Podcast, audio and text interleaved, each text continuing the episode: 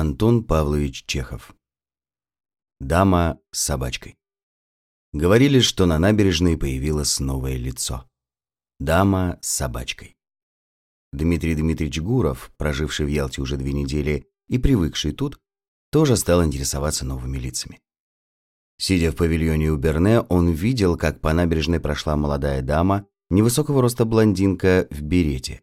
За ней убежал белый шпиц. И потом он встречал ее в городском саду и на сквере по нескольку раз в день. Она гуляла одна, все в том же берете, с белым шпицем.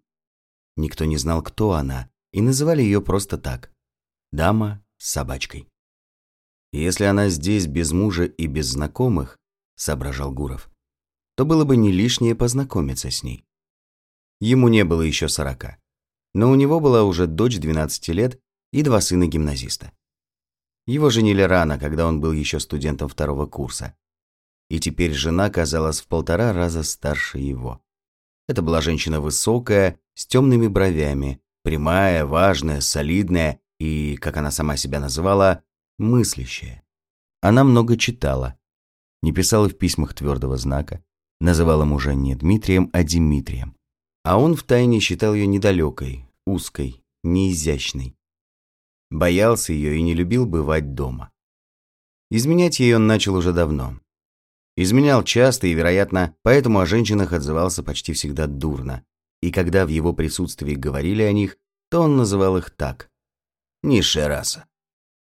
Ему казалось, что он достаточно научен горьким опытом, чтобы называть их как угодно, но все же без низшей расы он не мог бы прожить и двух дней. В обществе мужчин ему было скучно, не по себе, с ними он был неразговорчив, холоден. Но когда находился среди женщин, то чувствовал себя свободно и знал, о чем говорить с ними и как держать себя. И даже молчать с ними ему было легко. В его наружности, в характере, во всей его натуре было что-то привлекательное, неуловимое, что располагало к нему женщин, манило их. Он знал об этом, и самого его тоже какая-то сила влекла к ним. Опыт многократный, в самом деле горький опыт, научил его давно, что всякое сближение, которое вначале так приятно разнообразит жизнь и представляется милым и легким приключением, у порядочных людей, особенно у москвичей, тяжелых на подъем, нерешительных, неизбежно вырастает в целую задачу, сложную чрезвычайно, и положение в конце концов становится тягостным. Но при всякой новой встрече с интересной женщиной этот опыт как-то ускользал из памяти, и хотелось жить, и все казалось так просто и забавно. И вот однажды под вечер он обедал в саду. А дама в берете подходила не спеша, чтобы занять соседний стол. Ее выражение, походка, платье, прическа говорили ему, что она из порядочного общества, замужем, в Ялте в первый раз и одна, что ей скучно здесь. В рассказах о нечистоте местных нравов много неправды.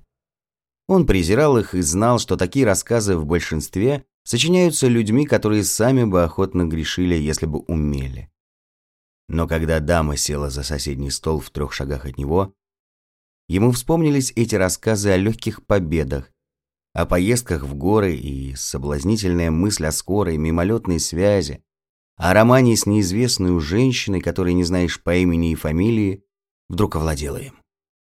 Он ласково поманил к себе шпица, и когда тот подошел, погрозил ему пальцем. Шпиц заворчал. Гуров опять погрозил. Дама взглянула на него и тотчас же опустила глаза. «Он не кусается», — сказала она и покраснела. «Можно дать ему кость?» И когда она утвердительно кивнула головой, он спросил приветливо. «Вы давно изволили приехать в Ялту?» «Дней пять, а я уже дотягиваю здесь вторую неделю». Помолчали немного. «Время идет быстро, а между тем здесь такая скука», — сказала она, не глядя на него. «Это только принято говорить, что здесь скучно. Обыватель живет у себя где-нибудь в Белеве или Жиздре, и ему не скучно. А приедет сюда?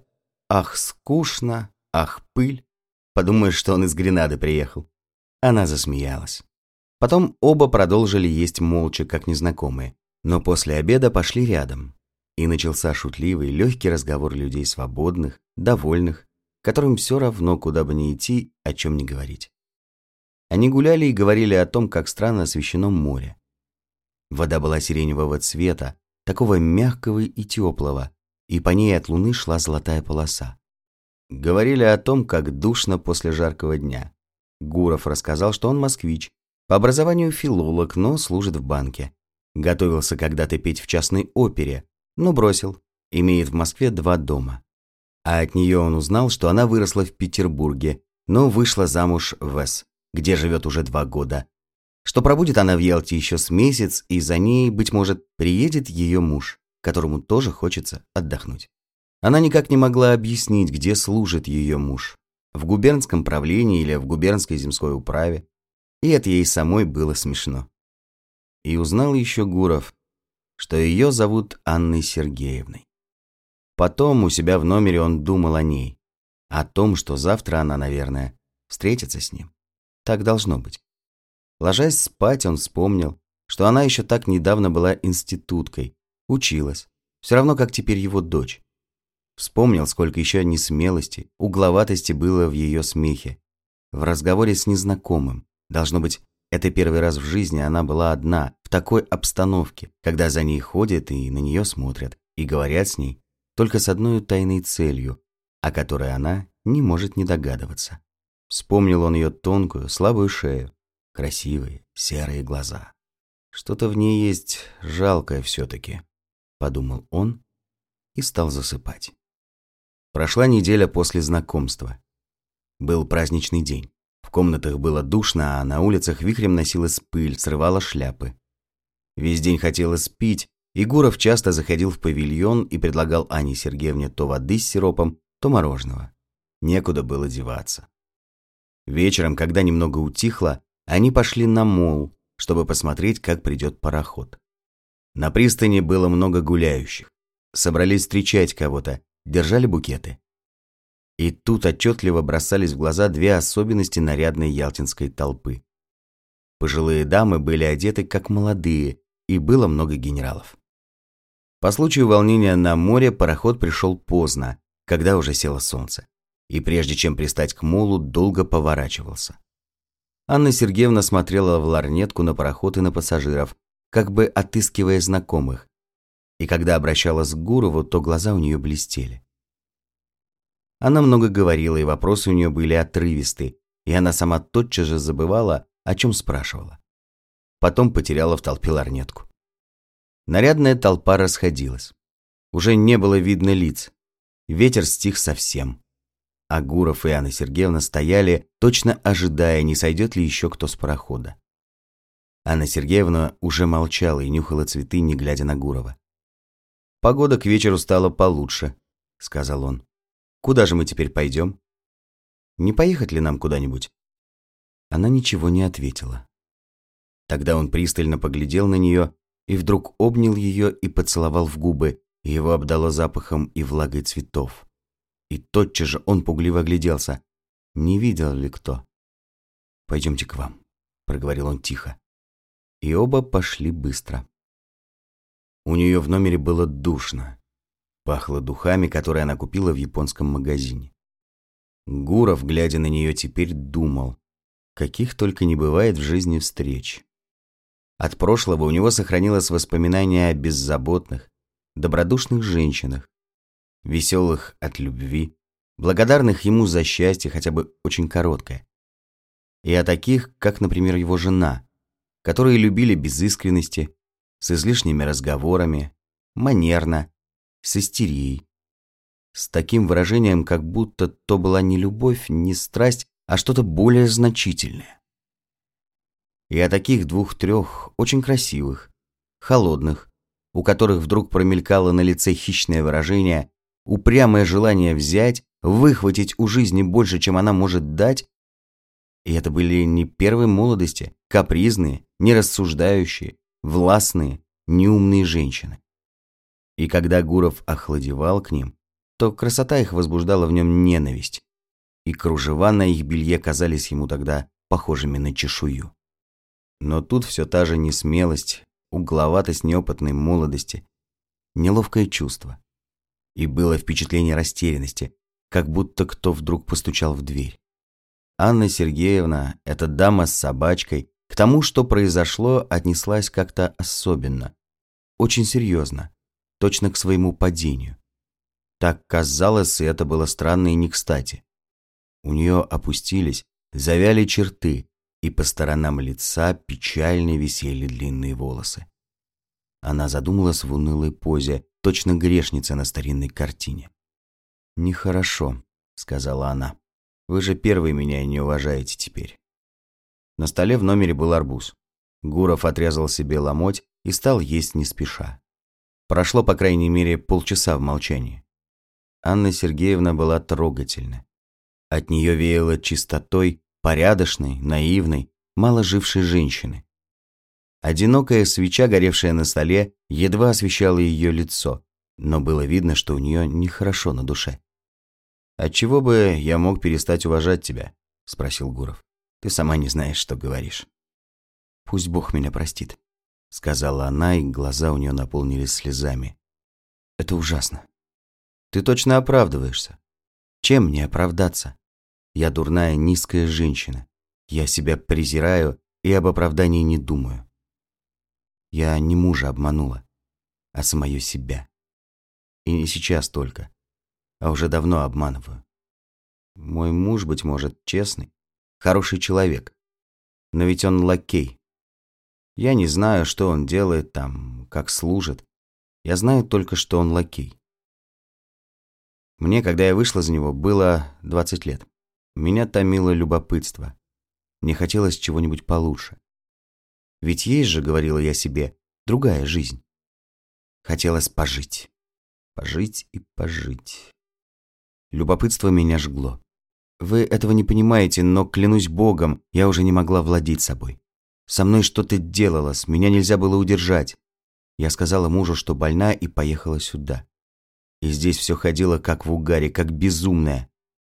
И вот я стала пошлой, дрянной женщиной, которую всякий может презирать». Гурову было уже скучно слушать. Его раздражал наивный тон, это покаяние, такое неожиданное и неуместное. Если бы не слезы на глазах, то можно было бы подумать, что она шутит или играет роль. «Я не понимаю», — сказал он тихо. «Что же ты хочешь?» Она спрятала лицо у него на груди и прижалась к нему. «Верьте, верьте мне, умоляю вас», — говорила она. «Я люблю честную, чистую жизнь. А грех мне гадок, я сама не знаю, что делаю. Простые люди говорят, нечистый попутал. И я могу теперь про себя сказать, что меня попутал нечистый». «Полно, полно», — бормотал он. Он смотрел ей в неподвижные испуганные глаза. Целовал ее. Говорил тихо и ласково, и она понемногу успокоилась. И веселость вернулась к ней. Стали оба смеяться. Потом, когда они вышли, на набережной не было ни души. Город со своими кипарисами имел совсем мертвый вид, но море еще шумело и билось о берег. Один баркас качался на волнах, и на нем сонно мерцал фонарик. Нашли извозчика и поехали в Рианду. «Я сейчас внизу, в передней, узнал твою фамилию. На доске написано Фон Дидериц», — сказал Гуров. «Твой муж немец?» «Нет, у него, кажется, дед был немец, но сам он православный». В Рианде сидели на скамье, недалеко от церкви, смотрели вниз на Агоре и молчали. Ялта была едва видна сквозь утренний туман. На вершинах гор неподвижно стояли белые облака. Листва не шевелилась на деревьях, кричали цикады. И однообразный глухой шум моря, доносившийся снизу, говорил о покое, о вечном сне, какой ожидает нас. Так шумело внизу, когда еще тут не было ни Ялты, ни Арианды. Теперь шумит. И будет шуметь так же равнодушно и глухо, когда нас не будет. И в этом постоянстве, в полном равнодушии к жизни и смерти каждого из нас, кроется, быть может, залог нашего вечного спасения, непрерывного движения жизни на земле, непрерывного совершенства. Сидя рядом с молодой женщиной, которая на рассвете казалась такой красивой, успокоенный и очарованный ввиду этой сказочной обстановки, моря, гор, облаков, широкого неба, Гуров думал о том, как в сущности, если вдуматься, все прекрасно на этом свете. Все, кроме того, что мы сами мыслим и делаем, когда забываем о высших целях бытия, о своем человеческом достоинстве. Подошел какой-то человек, должно быть сторож, посмотрел на них и ушел. И эта подробность показалась такой таинственной и тоже красивой. Видно было, как пришел пароход из Феодосии, освещенный утренней зарей уже без огней. «Роса на траве», — сказала Анна Сергеевна после молчания. «Да, пора домой». Они вернулись в город. Потом каждый полдень они встречались на набережной, завтракали вместе, обедали, гуляли, восхищались морем. Она жаловалась, что дурно спит и что у нее тревожно бьется сердце. Задавала все одни и те же вопросы, волнуемая то ревностью, то страхом, что он недостаточно ее уважает. И часто на сквере или в саду, когда вблизи их никого не было, он вдруг привлекал ее к себе и целовал страстно. Совершенная праздность, эти поцелуи среди белого дня, с оглядкой и страхом, как бы кто ни увидел. Жара, запах моря и постоянное мелькание перед глазами праздных, нарядных, сытых людей точно переродили его. Он говорил Анне Сергеевне о том, как она хороша, как соблазнительна, был нетерпеливо страстен, не отходил от нее ни на шаг, а она часто задумывалась и все просила его сознаться, что он ее не уважает, нисколько не любит, а только видит в ней пошлую женщину. Почти каждый вечер попозже они уезжали куда-нибудь за город, в Орианду или на водопад. И прогулка удавалась. Впечатления неизменно всякий раз были прекрасны, величавы. Ждали, что приедет муж. Но пришло от него письмо, в котором он извещал, что у него разболелись глаза, и умолял жену поскорее вернуться домой. Анна Сергеевна заторопилась. «Это хорошо, что я уезжаю», — говорила она Гурову. «Это сама судьба». Она поехала на лошадях, и он провожал ее. Ехали целый день. Когда она садилась в вагон курьерского поезда, и когда пробил второй звонок, она говорила: «Дайте я погляжу на вас еще. Погляжу еще раз. Вот так». Она не плакала, но была грустна, точно больна, и лицо у нее дрожало. «Я буду о вас думать, вспоминать», — говорила она. «Господь с вами. Оставайтесь. Не поминайте лихом. Мы навсегда прощаемся. Это так нужно, потому что не следовало бы вовсе встречаться. Ну, Господь с вами». Поезд ушел быстро. Его огни скоро исчезли. И через минуту уже не было слышно шума. Точно все сговорилось нарочно, чтобы прекратить поскорее это сладкое забытье, это безумие. И, оставшись один на платформе и глядя в темную даль, Гуров слушал крик кузнечиков и гудение телеграфных проволок с таким чувством, как будто только что проснулся. И он думал о том, что вот в его жизни было еще одно похождение или приключение, и оно тоже уже кончилось. И осталось теперь воспоминание. Он был растроган, грустен и испытывал легкое раскаяние. Ведь эта молодая женщина, с которой он больше уже никогда не увидится, не была с ним счастлива. Он был приветлив с ней и сердечен, но все же в обращении с ней, в его тоне и ласках, сквозила тенью легкая насмешка. Грубоватое высокомерие счастливого мужчины, который, к тому же, почти вдвое старше ее. Все время она называла его добрым, необыкновенным, возвышенным. Очевидно, он казался ей не тем, чем был на самом деле. Значит, невольно обманывал ее. Здесь, на станции, уже пахло осенью. Вечер был прохладный. «Пора и мне на север», — думал Гуров, уходя с платформы. «Пора». Дома в Москве уже все было по-зимнему. Топили печи, и по утрам, когда дети собирались в гимназию и пили чай, было темно, и няня ненадолго зажигала огонь. Уже начались морозы. Когда идет первый снег, в первый день езды на санях приятно видеть белую землю, белые крыши. Дышится мягко, славно. и в это время вспоминаются юные годы. У старых лип и берез, белых от иния, добродушное выражение. Они ближе к сердцу, чем кипарисы и пальмы, и вблизи них уже не хочется думать о горах и море. Гуров был москвич.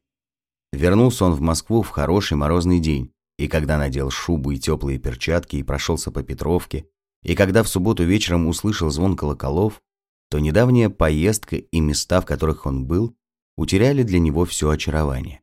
Мало-помалу он окунулся в московскую жизнь. Уже с жадностью прочитывал по три газеты в день и говорил, что не читает московских газет из принципа.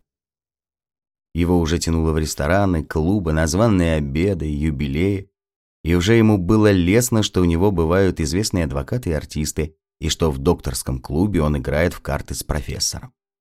Уже он мог съесть целую порцию селянки на сковороде. Пройдет какой-нибудь месяц, и Анна Сергеевна, казалось ему, покроется в памяти туманом и только изредка будет сниться с трогательной улыбкой, как снились другие. Но прошло больше месяца. Наступила глубокая зима. А в памяти все было ясно, точно расстался он с Анной Сергеевной только вчера. И воспоминания разгорались все сильнее. Доносились ли в вечерней тишине в его кабинет голоса детей, приготовлявших уроки? Слышал ли он романс или орган в ресторане? Или завывала в камине метель, как вдруг воскресало в памяти все? И то, что было на молу, и раннее утро с туманом на горах, и пароход из Феодосии, и поцелуи. Он долго ходил по комнате и вспоминал, и улыбался. И потом воспоминания переходили в мечты, и прошедшее воображение мешалось с тем, что будет. Анна Сергеевна не снилась ему, а шла за ним всюду, как тень, и следила за ним. Закрывши глаза, он видел ее как живую, и она казалась красивее, моложе, нежнее, чем была. И сам он казался себе лучше, чем был тогда в Ялте. Она по вечерам глядела на него из книжного шкафа, из камина, из угла. Он слышал ее дыхание, ласковый шорох ее одежды. На улице он провожал взглядом женщин, искал, нет ли похожей на нее, и уже томилось сильное желание поделиться с кем-нибудь своими воспоминаниями. Но дома нельзя было говорить о своей любви, а вне дома не с кем. Не с жильцами же, и не в банке. И о чем говорить? Разве он любил тогда? Разве было что-нибудь красивое, поэтическое или поучительное, или просто интересное в его отношениях к Анне Сергеевне? И приходилось говорить неопределенно о любви, о женщинах. И никто не догадывался, в чем дело. И только жена шевелила своими темными бровями и говорила: «Тебе, Дмитрий, совсем не идет роль фата».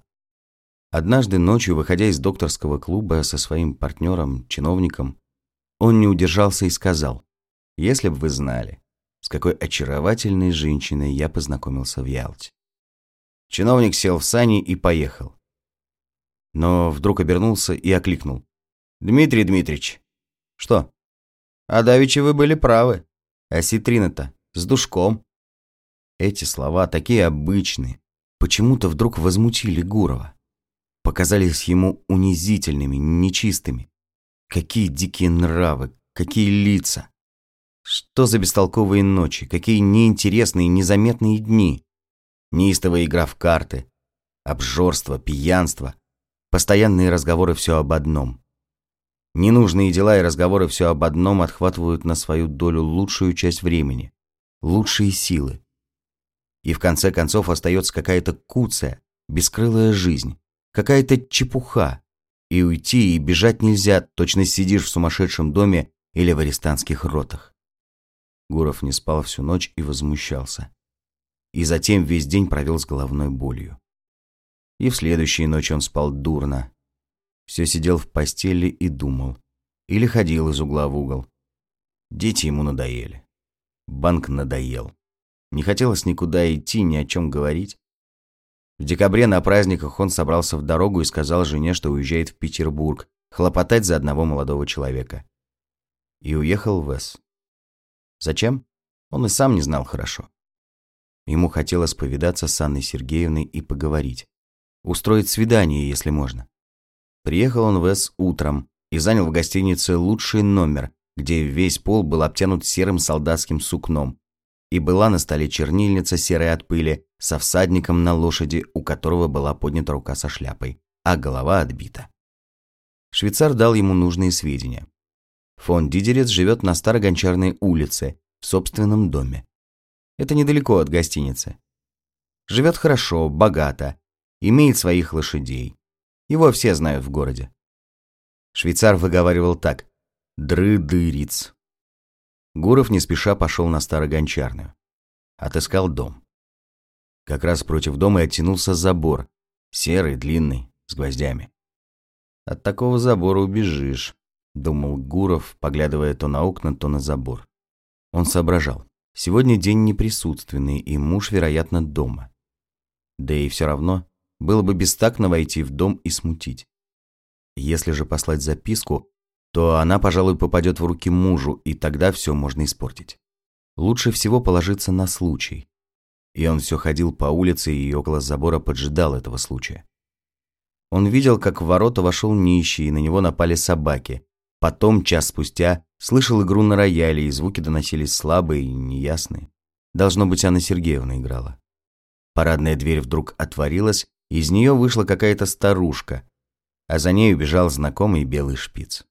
Гуров хотел позвать собаку, но у него вдруг забилось сердце, и он от волнения не мог вспомнить, как зовут шпица. Он ходил и все больше и больше ненавидел серый забор. И уже думал с раздражением, что Анна Сергеевна забыла о нем, и, быть может, уже развлекается с другим. И это так естественно в положении молодой женщины, которая вынуждена с утра до вечера видеть этот проклятый забор. Он вернулся к себе в номер и долго сидел на диване, не зная, что делать. Потом обедал. Потом долго спал. Как все это глупо и беспокойно, думал он, проснувшись и глядя на темные окна. Был уже вечер. Вот и выспался зачем-то. Что же я теперь ночью буду делать? Он сидел на постели, покрытой дешевым, серым, точно больничным одеялом, и дразнил себя с досадой. Вот тебе и дама с собачкой, вот тебе и приключения. Вот и сиди тут.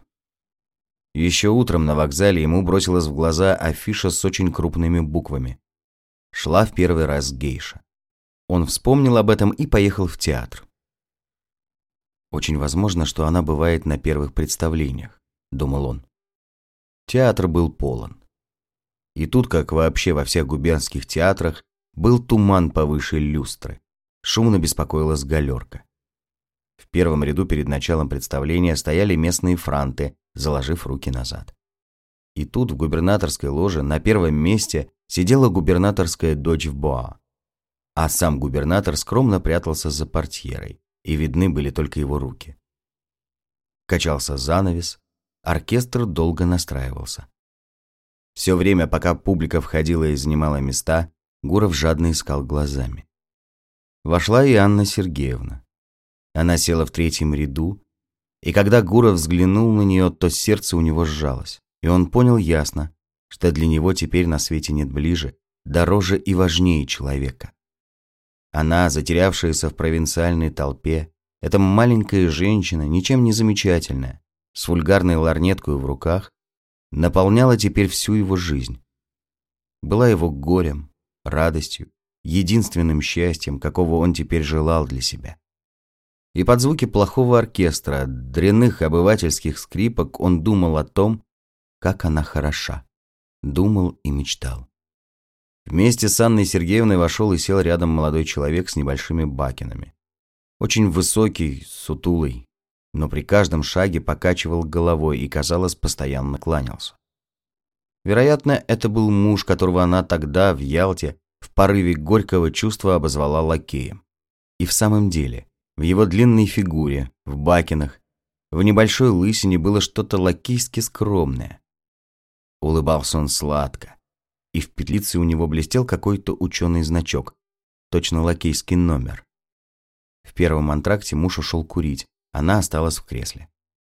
Гуров, сидевший тоже в портере, подошел к ней и сказал дрожащим голосом, улыбаясь насильно: «Здравствуйте». Она взглянула на него и побледнела. потом еще раз взглянула с ужасом, не веря глазам, и крепко сжала в руках вместе веер и лорнетку, очевидно борясь с собой, чтобы не упасть в обморок. Оба молчали. Она сидела, он стоял, испуганный ее смущением, не решаясь сесть рядом. Запели настраиваемые скрипки и флейта. Стало вдруг страшно, казалось, что из всех лож смотрят. Но вот она встала и быстро пошла к выходу. Он за ней. И оба шли бестолково, по коридорам, по лестницам, то поднимаясь, то опускаясь. И мелькали у них перед глазами какие-то люди в судейских, учительских и удельных мундирах. И все со значками. Мелькали дамы, шубы на вешалках. Дул сквозной ветер, обдавая запахом табачных окурков. И Гуров, у которого сильно билось сердце, думал: «Господи, и к чему эти люди, этот оркестр?» И в эту минуту он вдруг вспомнил, как тогда вечером на станции, проводив Анну Сергеевну, говорил себе, что все кончилось, и они уже никогда не увидятся. Но как еще далеко было до конца. На узкой мрачной лестнице, где было написано «Ход в амфитеатр», она остановилась. «Как вы меня испугали», — сказала она, тяжело дыша, все еще бледная, ошеломленная. «О, как вы меня испугали! Я едва жива. Зачем вы приехали? Зачем?»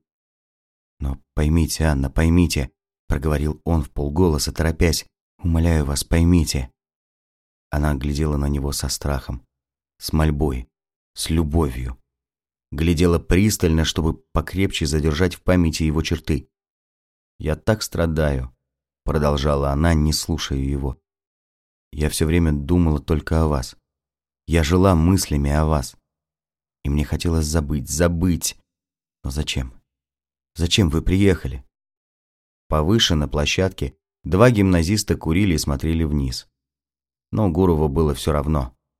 Он привлек к себе Анну Сергеевну и стал целовать ее лицо, щеки, руки.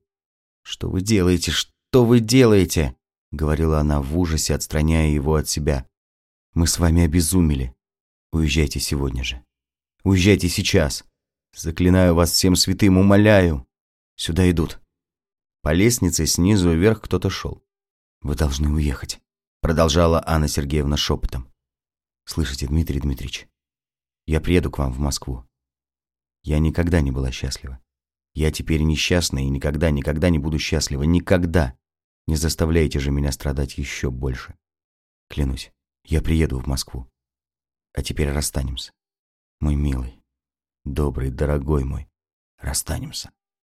Она пожала ему руку и стала быстро спускаться вниз, все оглядываясь на него, и по глазам ее было видно, что она в самом деле не была счастлива. Гуров постоял немного, прислушался. Потом, когда все утихло, отыскал свою вешалку и ушел из театра. И Анна Сергеевна стала приезжать к нему в Москву. Раз в два-три месяца она уезжала из С и говорила мужу, что едет посоветоваться с профессором насчет своей женской болезни. И муж верил и не верил. Приехав в Москву, она останавливалась в Славянском базаре и тотчас же посылала Гурову человека в красной шапке. Гуров ходил к ней, и никто в Москве не знал об этом. Однажды он шел к ней таким образом в зимнее утро. Посыльный был у него накануне вечером и не застал. С ним шла его дочь, которую хотелось ему проводить в гимназию. Это было по дороге. Валил крупный мокрый снег. «Теперь три градуса тепла, а между тем идет снег», — говорил Гуров дочери. «Но ведь это тепло только на поверхности земли, в верхних же слоях атмосферы совсем другая температура. Папа, а почему зимой не бывает грома?» Он объяснил и это. Он говорил и думал о том, что вот он идет на свидание. И ни одна живая душа не знает об этом и, вероятно, никогда не будет знать. У него было две жизни. Одна явная, которую видели и знали все, кому это нужно было, полная условной правды и условного обмана, похожая совершенно на жизнь его знакомых и друзей. И другая, протекавшая тайно. И по какому-то странному стечению обстоятельств, быть может, случайному, все, что было для него важно, интересно, необходимо, в чем он был искренен и не обманывал себя, что составляло зерно его жизни, происходило тайно от других. Все же, что было его ложью, его оболочкой, в которую он прятался, чтобы скрыть правду, как, например, его служба в банке, споры в клубе, его низшая раса, хождение с женой на юбилее, все это было явно. И по себе он судил о других. Не верил тому, что видел, и всегда предполагал, что у каждого человека под покровом тайны, как под покровом ночи, проходит его настоящая, самая интересная жизнь. Каждое личное существование держится на тайне. И, быть может, отчасти поэтому культурный человек так нервно хлопочет о том, чтобы уважалась личная тайна. Проводив дочь в гимназию, Гуров отправился в Славянский базар. Он снял шубу внизу, поднялся наверх и тихо постучал в дверь. Анна Сергеевна, одетая в его любимое серое платье, утомленная дорогой и ожиданием, поджидала его со вчерашнего вечера. Она была бледна, глядела на него и не улыбалась. И едва он вошел, как она уже припала к его груди. Точно они не виделись два года. Поцелуй их был долгий, длительный. «Ну, как живешь там?» – спросил он. «Что нового?» «Погоды, сейчас скажу, не могу». «Не могу». Она не могла говорить, так как плакала. Отвернулась от него и прижала платок к глазам. «Ну, пускай поплачет, а я пока посижу», – подумал он и сел в кресло. Потом он позвонил и сказал, чтобы ему принесли чаю, и потом, когда пил чай, она все стояла, отвернувшись к окну. Она плакала от волнения, от скорбного сознания, что их жизнь так печально сложилась. Они видятся только тайно, скрываются от людей, как воры. Разве жизнь их не разбита? «Ну, перестань», — сказал он. Для него было очевидно, что эта их любовь кончится еще не скоро. Неизвестно когда. Анна Сергеевна привязывалась к нему все сильнее, обожала его. И было бы немыслимо сказать ей, что все это должно же иметь когда-нибудь конец. Да она бы и не поверила этому. Он подошел к ней и взял ее за плечи, чтобы приласкать, пошутить, и в это время увидел себя в зеркале. Голова его уже начинала сидеть, и ему показалось странным, что он так постарел за последние годы, так подурнел. Плечи, на которых лежали его руки, были теплые и вздрагивали. Он почувствовал сострадание к этой жизни, еще такой теплой и красивой, но, вероятно, уже близкой к тому, чтобы начать блекнуть и вянуть, как его жизнь. За что она его любит так? Он всегда казался женщинам не тем, кем был. И любили они в нем не его самого, а человека, которого создавало их воображение, и которого они в своей жизни жадно искали.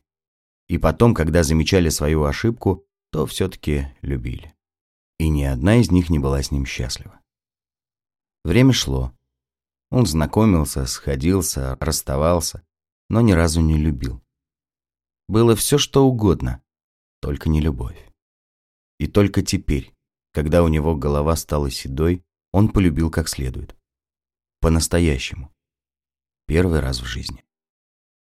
Анна Сергеевна и он любили друг друга как очень близкие, родные люди, как муж и жена, как нежные друзья. Им казалось, что сама судьба предназначила их друг для друга, и было непонятно, для чего он женат, а она замужем. И точно это были две перелетные птицы, самец и самка, которых поймали и заставили жить в отдельных клетках.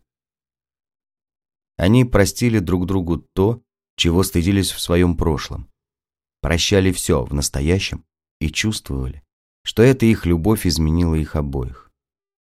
Прежде, в грустные минуты, он успокаивал себя всякими рассуждениями, какие только приходили ему в голову. Теперь же ему было не до рассуждений. Он чувствовал глубокое сострадание. Хотелось быть искренним, нежным. «Перестань, моя хорошая», — говорил он. «Поплакала и будет. Теперь давай поговорим. Что-нибудь придумаем». Потом они долго советовались, говорили о том, как избавить себя от необходимости прятаться, обманывать, жить в разных городах, не видеться подолгу. Как освободиться от этих невыносимых пут? «Как? Как?» – спрашивал он, хватая себя за голову.